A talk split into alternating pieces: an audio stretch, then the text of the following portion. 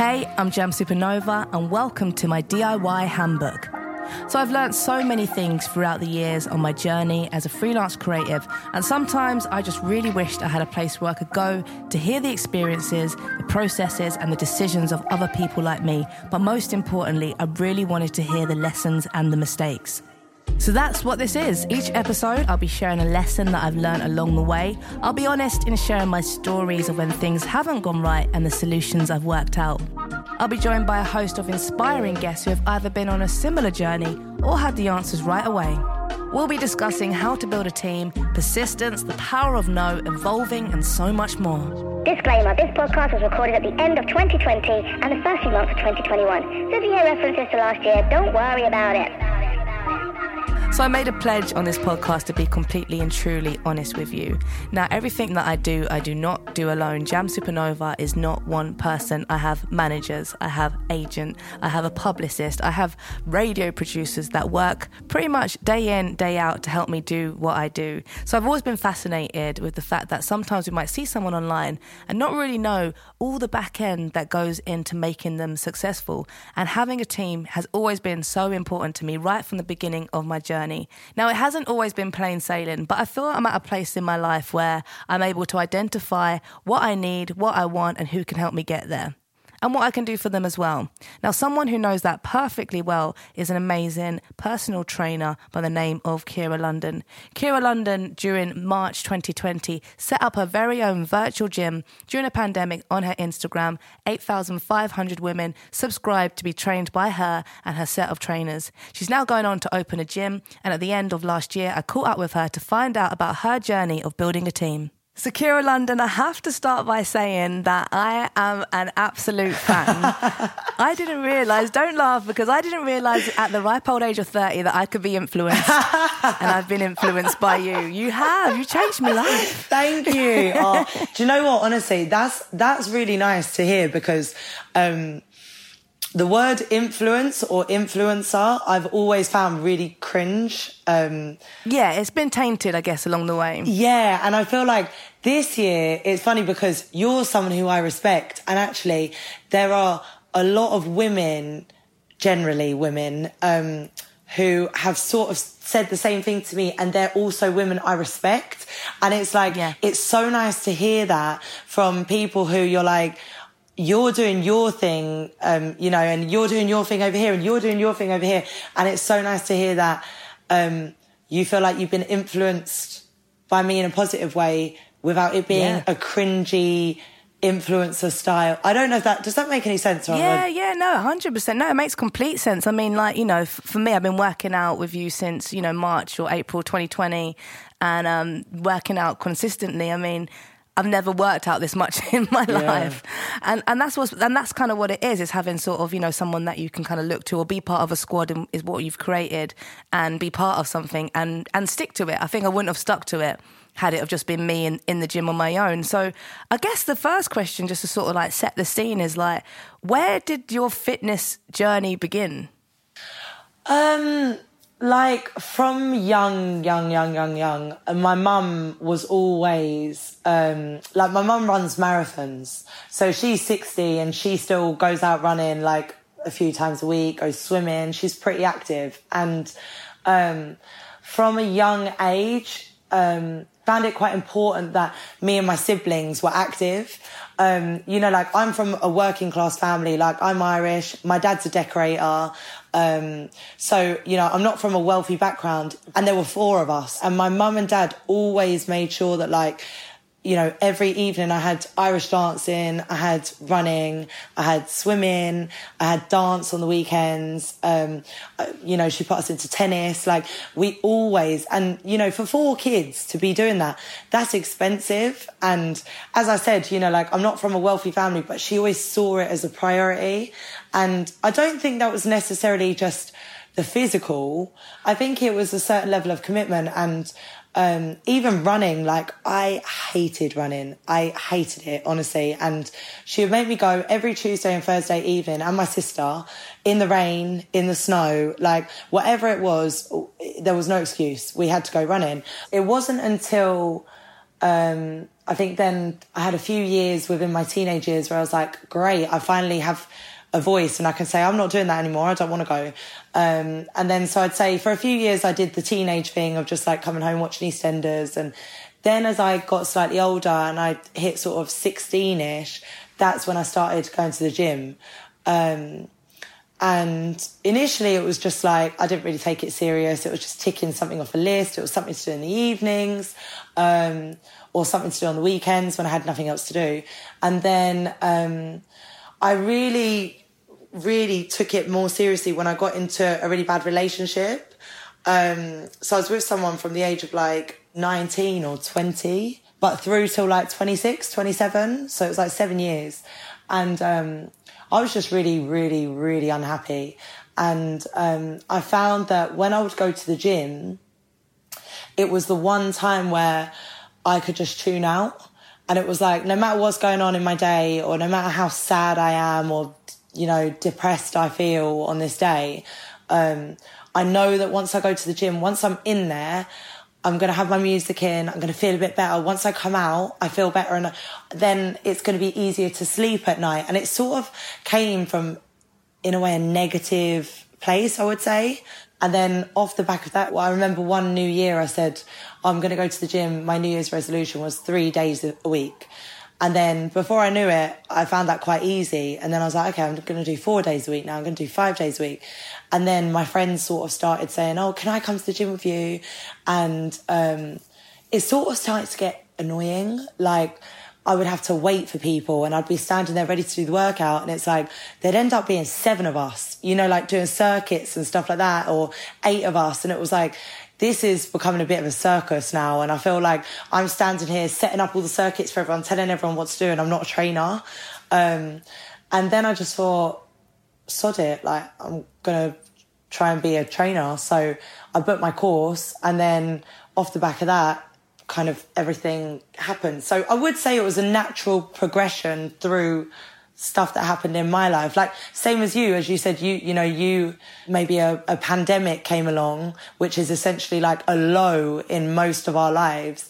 For you to be like, okay, cool, let me try this, and then I was like, oh, actually, I quite like it. Yeah, definitely, and and I think as well, I think what I why I kind of wanted to know about the journey is because sometimes what we see on our phones or what we sort of perceive of someone is that you know we make all these sort of like preconceptions. They must have always been doing it or they've been you know been doing it forever. And i think it's quite nice to know that it was uh, sort of when you started to sort of move into the pt element it was sort of like 26 sort of, sort of onwards which is which i think is wicked yeah. to hear and so important. I think it's actually only been five years now. So yeah 26 yeah five years yeah Wow. So five years and everything that you've achieved in five years, it, it, it is it's mind blowing. And I think there's another misconception that is that when if I was to go on your socials now, and I was to look at it, and I didn't know anything about you. I just thought, oh, you know, she's she she's got this amazing, um, you know, brand, and she she she has all these followers. Then there's a misconception that people in our generation think that to be self-made means that you had to do it alone. So they might just see that at a glance and feel like she's built all this and she's done it all on her own. And I never really understood like you know, when I was sort of first starting out, like the importance of having a team. And it was only when I was right at the beginning of my career, I think I was like 20 years old or something, and I was talking to um, someone that I used to like sort of confide in. Was like a mentor, and he was like, "Oh, you, you really need to build a team. You know, have you, you know, you know the producer and the DJ Diplo. Like I've been working for him, and he's got 30 people that work for him. There's 30 people behind the machine of Diplo." And I was like, no way, that's impossible. It's all him. He was like, no, I swear down, I speak to 30 people regularly and they all handle the business of Diplo. So, kind of when I think of myself now, if you see my Instagram, you might think, oh, Jamz Supernova does all these things. She has a label, she does this, she does that. But there's me, and then behind me, or sort of what makes up Jamz Supernova, is a publicist, a agent, a manager, uh, radio producers. You know, there's so many cogs in the wheel. So, if I had Ciara London there in front of me, who, how, who, and how many people are behind you?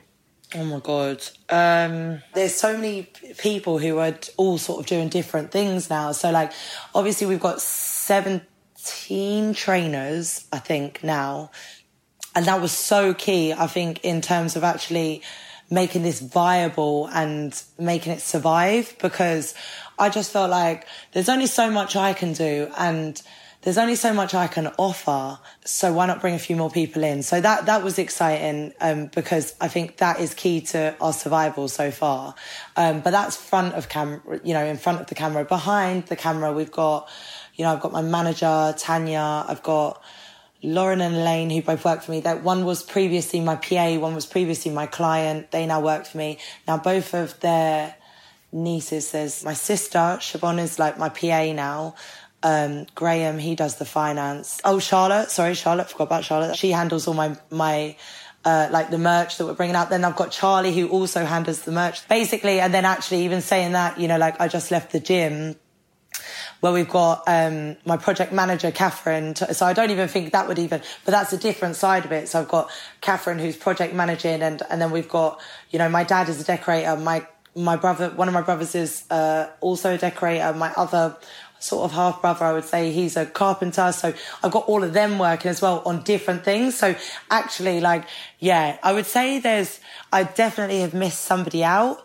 Um, but let's just say 28 or 29, and then that's before. Just rounded to 30. Yeah. You can just round yeah, it to 30. Yeah. Yeah. Basically, I'm Diplo. No, I'm. Yeah, yeah. Oh my gosh. Oh, I knew it. I knew it. you were him. No, that's so cool to hear. No. Like, and I think it's so important for people to know that you know to Yeah. ha- to do what you're doing right now. It takes all those layers. Um, of people. I mean, was there a point you sort of talked about with the trainers where it wasn't feasible for you to do it on your own? What was that point? Was there like a day when you just said to yourself, I need to open it up now? I don't like remember the exact day, but I've always been one of those people who bring people in. Like whenever I chat to someone, I'm like, "So what do you do?" And they're like, "Blah blah," and I'm like, "Okay, well maybe we could do this and do that." And you know, like I don't know why, but like I just I like seeing what people do and seeing how we could like use, you know, like even after this conversation, I'll probably think of something that me and you can also do further along the line. Cause it's like, Yeah. my, basically previously I worked in a gym so I ran these classes in the gym um, that I worked in, and the classes were called Sculpt. They were really, really popular. The gym was initially like a boxing gym. It was like predominantly, you know, like sweaty, grubby boxers. Um, when I first went in, there were not really any classes happening. I think like a couple here and there, but I they basically said to me, you know, like do you want to do some female only classes? So I started these classes. They got really popular. And um, so I said to one of my cousins, Sinead, do you want to come in and help me on a class? Like, I could give you a class yourself. And that way I can put more classes on. You can take a couple of the classes here and there. Um, and so she came on, and then one of my friends, Sophie, who used to be one of my clients, who you probably know now, so that's Sinead Trains and Sophie Hardy. Sophie Hardy. So I started to realise when I looked around, I was like, I'm surrounded by all these people who are amazing what, at what they do.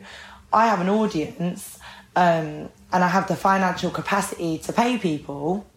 So why not like bolster it out a little bit and make this like a real thing now? So it's not just me doing something to get by through lockdown. It's like let me just keep adding value. And then I thought if I keep adding value, then people will stay subscribed because I'm not up in the price um, and I'm just giving them more and more. So even if they only think, okay, cool, well I do like one meditation class, one Pilates class, and two workouts a week, it's still worth the fifteen pounds a month that they're paying. So in a way, it came from alleviating my stress, being able to pay people around me who were kind of, you know, not able to make a living properly, um, but also just ensuring the success for the future. Because I thought if people feel like there's more, they're getting more for their money, then they're less likely to, you know, leave. So Yeah, it is yes. like, yeah, it, it was borderline a good decision, but also maybe a selfish decision as well. Yeah, I don't know if I would look at it as selfish. I kind of look at it as as as well. You know, it happened during a pandemic where people weren't able to work, so it's also it was a help during that time as well. And you know, there's sort of like different kind of schools of thought when it comes to business. So when I was first sort of thinking about my team, who I wanted to work with, be like, you know, don't work with anyone you know, don't work with your friends in terms of like building a team like a manager, or you know, or don't work with family. You know, the people say people say you know, family and money they never mix. You should never mix them. But you're someone that's done it quite effortlessly. How? Do you know what? Like, with the trainers, it's very simple. You have a time, you show up, you do your workout and you get paid. So it, it's quite clear cut. If you start cancelling on me or not turning up for your workout, you're not just letting me down, you're letting the 8,500 members of the squad down because you're on that timetable and they expect you to be there. So, luckily, all of them have the same work ethic in the sense of, I've got to be there at this time. And we've done, you know, we, we behind the scenes, there's been some mad moments where, like, you know, we've had to, I've had to look after Sinead's kids at 6 a.m., you know, like, or we've had to, like, uh, run to each other's houses to do workouts or, you know, like things like that just to make the workout. I think that with family and friends, um, you need to keep the guidelines pretty clear um, in a sense and understand what the boundaries are. Like, actually, I had my brother, for example, he's doing the decorating at my gym, and the other day, just as a young boy, you know, not young, he's 27, but went out, had a few too many, and, you know, didn't turn up the next day. So I sacked him off the job. And I was like, Wow. Do you know what? You can go. Bye. Like weird and and you know, I got someone else into it. Um I didn't permanently sack him. Yeah, it was like a kind of like a lesson. Yeah, yeah, Yeah. But I was like, I want you to think for two days now that you've been sacked. And I want you to understand. And I gave, I wasn't horrible, but I said, I want you to be successful and I want your business to be successful. And whether I'm your sister or whether I'm somebody else, I'm paying you to do a job. If you're agreed to be somewhere at a certain time, then be there. Um, you know, plenty of times I've done workouts here. I have actually done lives where I had too much to drink. I'm on many times I've been on two hours sleep and I'm still doing a 7 a.m. workout. Or like I've had times where I was throwing up in the bathroom 10 minutes before the workout and I still did it. You know, like because if you say you're going to be somewhere, if you say you're going to do something, it's important to do that. And I think um, generally that is, I've only had a couple of hiccups with um, my friends and my family, and the the benefit has been, you know, has massively outweighed um, any of the cons. And I think it, it's do you have mutual respect? If there's not mutual respect, then it's not going to work. But for me, like in a pandemic, who would I rather?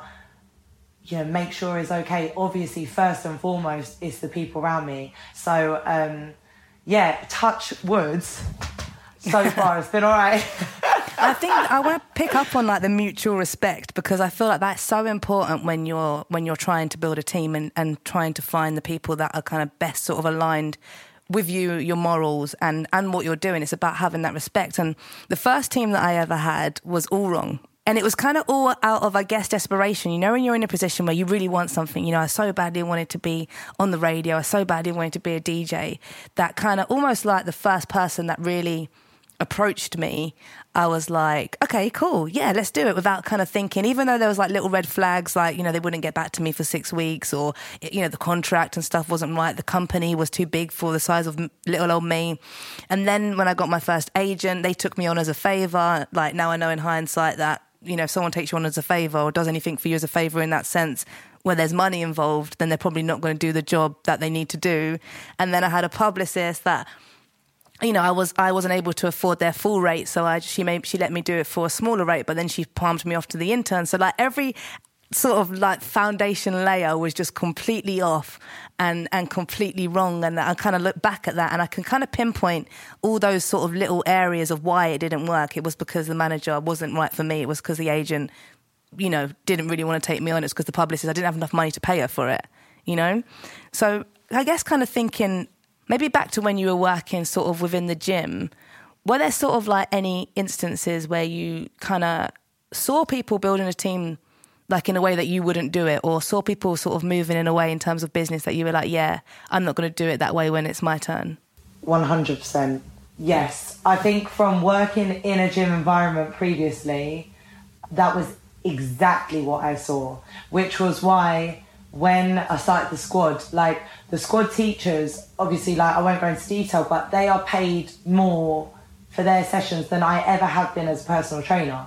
So like what i've tried to do is um is pay very fairly, like more than fairly. So so that people understand this is something that you should respect.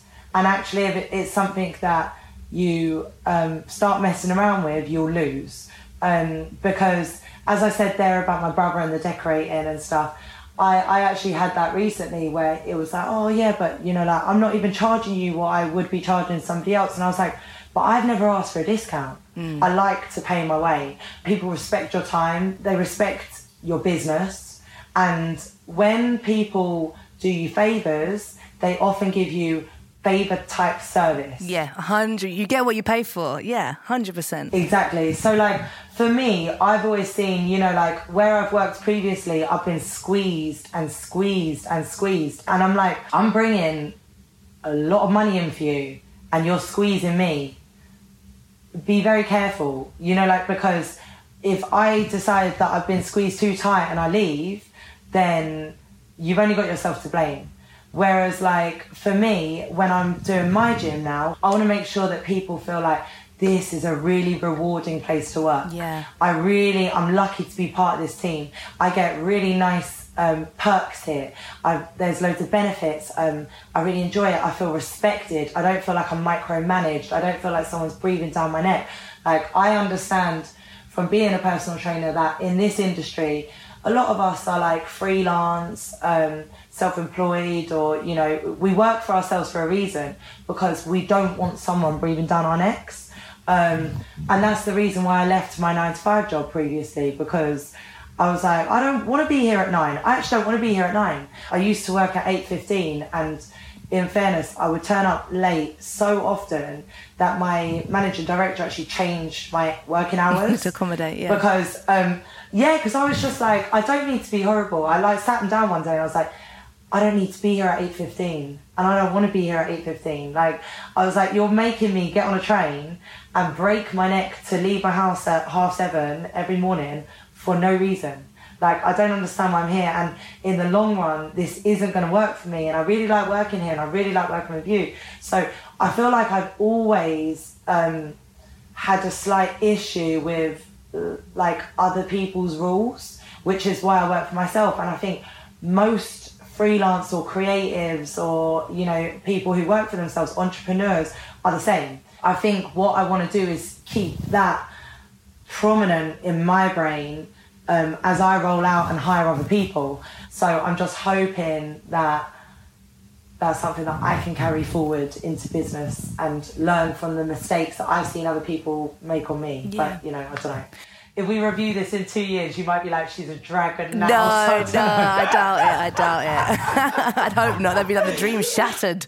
But it's about incentivizing people, isn't it? Because essentially, you know, um, we are we are brands essentially, and we have people that are working around us that are working on on our brand, you know, and mm-hmm. they may be there for five years, they may be there for ten, they may leave after one year, but it's about incentivizing mm. them whilst they're there because it is that whole thing of when you are used to working for yourself, it's like you are building someone else's dream. So these people that are working with us, they are building our dreams or our, our hopes and our desires yeah. and kind of kind of what we want. And um, I always kind of thought about it like, you know, when I did finally have a, an amazing manager, you know, it kind of wasn't about being like, this is mine. And um, I'm not, no, you can't have this. And, you know, I'm not going to do 20% on this and 20% on that because I thought there's so much work that she's doing outside of what, of, of that, that she's not getting paid for.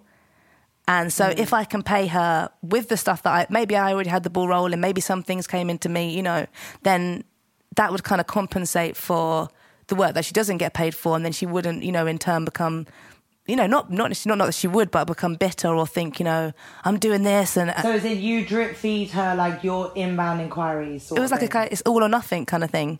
It was yeah. like I, you know, kind of, I, and that's for me. Not for, it doesn't work for everyone, but I think for me it worked in that way because there were so many big projects that I wanted to do. You know, even something like this, yeah. they're not going to get paid from this, you know.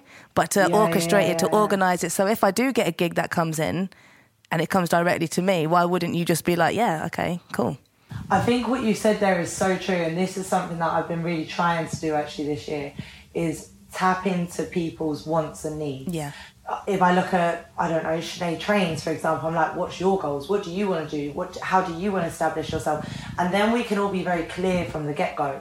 Um, I think the problem is often employees uh, or employers, sorry, assume what people want, or actually they just don't care. Yeah. You know, like they don't even bother to ask. Like, actually, you know, you're you you could say, I don't really care about my manager's, you know, thoughts and feelings. If you were a narcissist, that's what you do, which often actually a lot of people who are higher up in the world are. Um, and you know, you might say, oh, I don't care. So she can just do what she wants and she can just get her 20% as and when she wants. But instead, you know that if she's happy, you're going to get more opportunities. She's going to work a little bit harder. It's going to come around full circle, and you guys are both going to win together. So you know that I think it's about tuning into your team Yes. and um, understanding what their goals are, what drives them, and what can you offer. Um, that means that you can kind of put your goals and their goals, you know, parallel, so that as they're reaching their goals, they're also achieving your goals along the way. You Yeah. know, and I think it's just communication is key on that one, from what I've learned anyway. And I think as well, share being able to really like clearly, with clarity, share your vision. Because I always thought, okay, you know, you, you get to a place, somebody comes in or whoever it is, and then they do the job for you, and then you just kind of sit back and everything just falls into your plate. That's literally what I thought when I was 23. And I remember I had a friend and they were like, no, that's not, and they were, you know, a lot more successful than I was and ahead of me in, in years as well. And they were like, no, it's artist led, you know, or it's creative led, or it's the it's the entrepreneur, whoever. They have to lead it. You have to tell people what your vision is. You have to communicate it, and you kind of have to be the person behind it, still pushing it on, even if that person is doing their role. So thinking about like your gym now, which is kind of like a whole whole new venture. How did you communicate the vision to maybe the people around you on that on that business side of it? It's funny. I was actually really wary of um, initially when I had to, uh, you know, I didn't have a project manager at the start because I was so like. Catherine, for example, who actually is my project manager, as I said, I've grown up with her, I went to primary school with her. Like, I've really, I've known her from a young age. And I knew, like, she's an architect, she's project manager. And I kind of always had in my head, I think I'm going to need someone to, to take this load because I, I'm actually not good at getting things done. And I'm really, really bad at making decisions. So, like, if we're talking about a paint color, I could um and ah for six weeks, like e- very easily, um, and nothing will get done. Basically, I've got all the ideas, but I won't implement it, and so I was scared at first about my vision, and also I didn't really know what my vision was. I knew what my brand looks like. Um, and I knew like about my logo and the sort of colors that I like. And I knew, you know, I follow a few like interior designers and I was like, kind of like their vibe. And, but I didn't know how I could like dump that into like a building in London. Do you know what I mean? And Catherine's style is very different to mine. She's quite kooky and she loves like textures and just very, very different to me.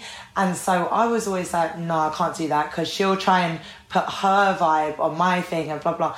And then we sat down one day and I just, my sister had said to me like she'd um, been made redundant. And I was, and she was like, you know, like, she- she's just in a bit of a pickle and whatever. And I was like, mm, she's been made redundant. I don't know what I'm doing with this. I've got the money to employ someone to do it. All right, fuck it. Let's just sit down. So me and her sat down, and um, from the start, I was quite clear. Like, I'm gonna give you. Please don't try and force your you know styles on me and actually not once did she and we my vision kind of evolved from talking with her because you know as an architect and a you know she does interior design and project management she's also quite creative well very creative actually um far more than me it, she's the sort of person like she I got my kitchen ripped out of my gym the other day and she made it into an office in her house. You know, like I would never have the brain power to do that. So I was really scared, but I think it's about having a team around you that respects your opinion and your style and your way, but also isn't afraid to interject and give their opinion. Because she came up with so many amazing ideas um, in there that, that were in line with my thinking. So I think it's getting your team on board with your style and your thing, but having creative people around you who can add to that rather than take away from it. And I think it's also about working with people that are better in those fields than you. You know, we all have so many things that we want to do, but I can't be the accountant because I'm not good at numbers. So I should work with the best accountant that there is. I want to work. I want to be uh, kind of. If I think about my team, I almost want to be the dumbest in the room. Right, I hear that. I want ev- everyone around me in their specific field to be smarter than me. Yeah. And then somewhere we can meet in the middle. outsourcing is so key and i've read a lot about like you know like successful people and businessmen and stuff like that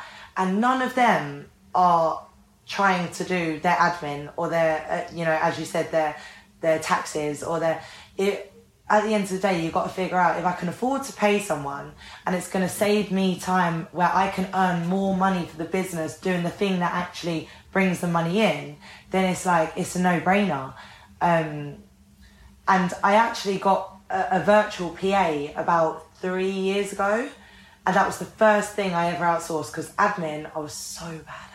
Do, are, are you bad at admin too? I'm quite, do you know what? I kind of, no, I'm a bit of a nerd. Where I kind of sort of, I guess, I guess I stumble is I would kind of just do whatever anyone wanted me to do. And I kind of needed a team in place that would put boundaries in place for me. So I would sort of know my worth, be able to ask for more money, um, you know, be able to, or or or be like, no, she's not going to do that. That doesn't work with what we've been thinking, the strategy, and kind of have that sort of degree of separation because that's the sort of mm. things that I was struggling with, and I take everything so personal. And what if they think that and they think this? You know, I sort of get like in my head. So having different areas, sort of people working around me that can kind of almost remove that layer of personalness. Like, is it right for us to do? Do we do it? Do we do don't? you find do you find that you have a want to be liked, therefore you don't like to do like the tough, like make the tough decisions? Oh my god, you know, like- yes. it's like a Yeah. therapy session. Yeah, of course. I Yeah. definitely like have that and it's something that I have to you know, I'll be talking to my, my, my partner in the morning and I might get an email through and he'd be like, Don't respond and I'd be like, mm, he'd be like, just don't respond. You're like, you don't have to reply to everything. He's like, you don't need to. It's fine. But uh, and Yeah. even when that comes to like working with people and like you said about managing people's expectations, um, you know, mutual respect. But it's also having the authority to delegate, and that's something that I've had to learn and to be like, you know, I need this done now. I need this to happen now, or you know, kind of. When you're doing it all yourself, yeah. When you're doing it things, all yeah. yourself, it's DIY. You only got yourself to be accountable, and that's kind of an easier pill to swallow Yeah. because you know if you don't get it done, it's not going to happen. But when you Yeah. are trying to manage a team and you're having to delegate and you're having to tell people, you know, you, you kind of almost have to be two steps ahead as well. Yeah, it, it- it's definitely tough. I mean, I do think as well it's something that specifically women struggle with because, um, and this is something you mentioned therapy there. I've just recently started therapy and I'm, I'm loving it. Like, some, I mean, I, I've not. It's not the first time I've ever done therapy. It's actually the fourth therapist I've tried, but this one I'm like, she's a good one. But um, and that's one of the things that we've been discussing. She was saying to me you want to be liked. You've never known what it's like to not be popular. Even now, I get so many people reaching out, and it, and I want to say yes to everyone and everything, even though I don't want to say yes to Yeah. everyone and everything. Does that make sense? yeah. Yeah. And I feel like men are very, very good at being like, no, no, I'm not doing that, or like they won't. You know, like if I ask a guy to do something or whatever, they're like, yeah, I charge this much Yeah, straight in. you know, like yeah, no messing straight about. in. They talk about the money straight away, and I feel like you know, like when I first started as a PT, for example, I had um, so many clients. Like I'd have clients literally coming into my sessions who were meant to pay me cash, leaving, not paying the cash, and I'd be like, mm, uh, I'll ask them mm, next week. I- it's fine. Yeah. I'm, I'm literally the amount of times people would leave without paying me, and I did not have the balls to say, "Babe, you owe me money," like as if I'm doing a charity work. Yeah, you know, like, and even this is with the admin. I had like one client, for example, who, two, sorry, they're in a pair who had signed up for 10 sessions and because I was so not on top of my admin, they'd done 24 sessions without notifying me. Yeah. Shit. So like they'd done 14 extra sessions because like I was seeing them like twice, sometimes three times a week and I, I'm banging through like 10, 11, 12 clients a day. I didn't realise. And it was only when I went through my diary like, I don't know, a few weeks later and I was like, wait a minute, like you've gone 14 sessions over and just not said a word. Like, you knew, you know, what you were doing, and I had let it slip. And it was at that point when I realised, you know what? I need to outsource and I need to be tougher because people are going to take the piss if you let them. And um, I think it's really important to outsource things like payments. You know, like where I struggled to talk about money and I found those conversations Yeah, really uncomfortable. 100%. When I hired PAs, you couldn't book in with me if you hadn't paid up front. Yeah, pay Yeah. the deposit, You know, whatever. like, yeah, hundred percent. L- literally, and then as it got to their ninth session out of ten, they'd get an email reminder: um, "You're about to expire your block. Do you wish to book another block?" If they don't wish to book another block, then they can't book in another session. And then it's simple. Like my time is paid for. I'm going to be here. Um, you know, if you don't pay, then you can't come. So it's just, you know, I, I just think it's it's important to do that if you struggle to talk about it. And it frees your mind up. You know that those invoices are getting sent, or those invoices that that's being Yeah. paid. It's kind of it's happening in, in, behind you. That means that you can focus on on setting up a virtual gym, going on to set up a you know a, a, a physical gym as well. I'm glad you mentioned therapy because that was one of the biggest things that I started last year. So therapy of sorts, more of a life coach. But the reason why was because I thought it was really important to talk to someone that doesn't have a monetary interest in you. So if you think Right. about the people around you, or the people maybe that if you're listening and you employ people, they have a interest in you that is is financial essentially.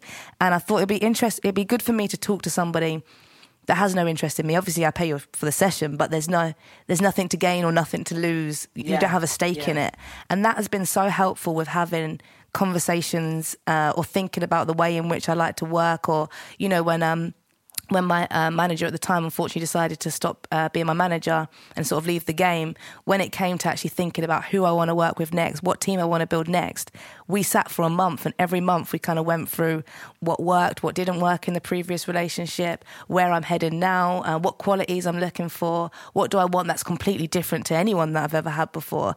And it was so refreshing because she literally has no interest in me in that way.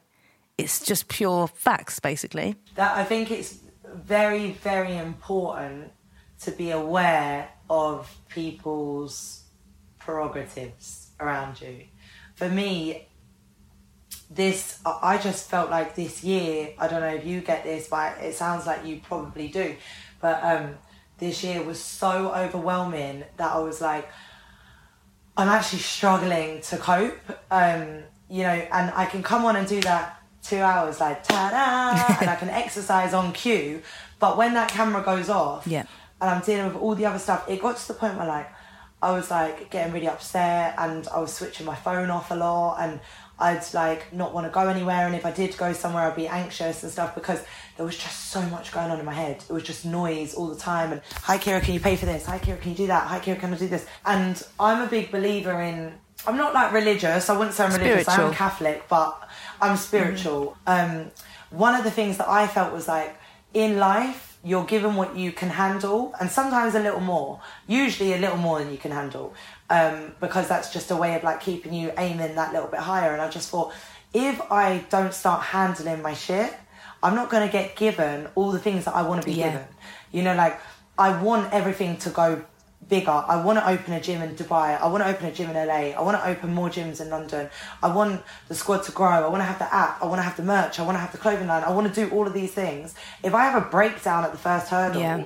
um, how am I going to get given that? I'm not. And even if I do get given it, I'm not going to be able to handle it. So or enjoy it, which is part of why do we do exactly. it? Yeah. So then I was like, I just need someone to talk to, and even just doing that. It's not even been a month yet, but I feel like a new woman. Just having that feeling of someone there to help makes you feel like you're not drowning. Um, so yeah, I think therapy is so important, or just having someone to talk to, as you said, who who really has your best interests at heart, or a safe space you can go to when you feel like things are getting on top. Yeah. If I could tell the 23 year old me or 20 year old me that, that had that sort of bad round of a, of a team to begin with, I would have said, you know what? Um, don't be desperate. Kind of pull back, know your worth, know what you can achieve on your own first before you bring someone else into the fold or bring other people into the fold.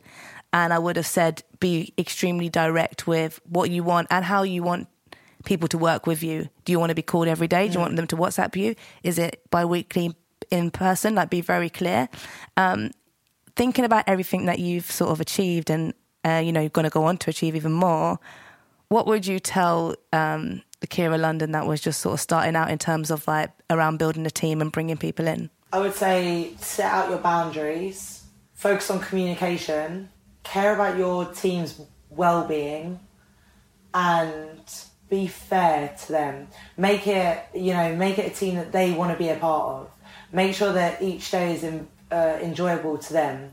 If you're not careful, you know, if you create a bad working environment, you're going to have enemies in your camp that you don't even know about. Um, and that is when everything could fall to shit.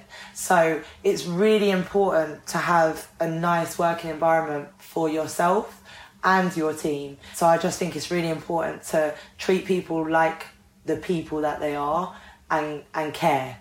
There you go. I couldn't have said it better. Ciara, it's been amazing to um, speak to you. I could speak to you all day, to be honest, but in the meantime, I'll just be joining the squad and working out. Yeah, get our get our squats in instead. yeah, yeah, I'll be squatting. No, thank Yeah, you so thank much you. for having me.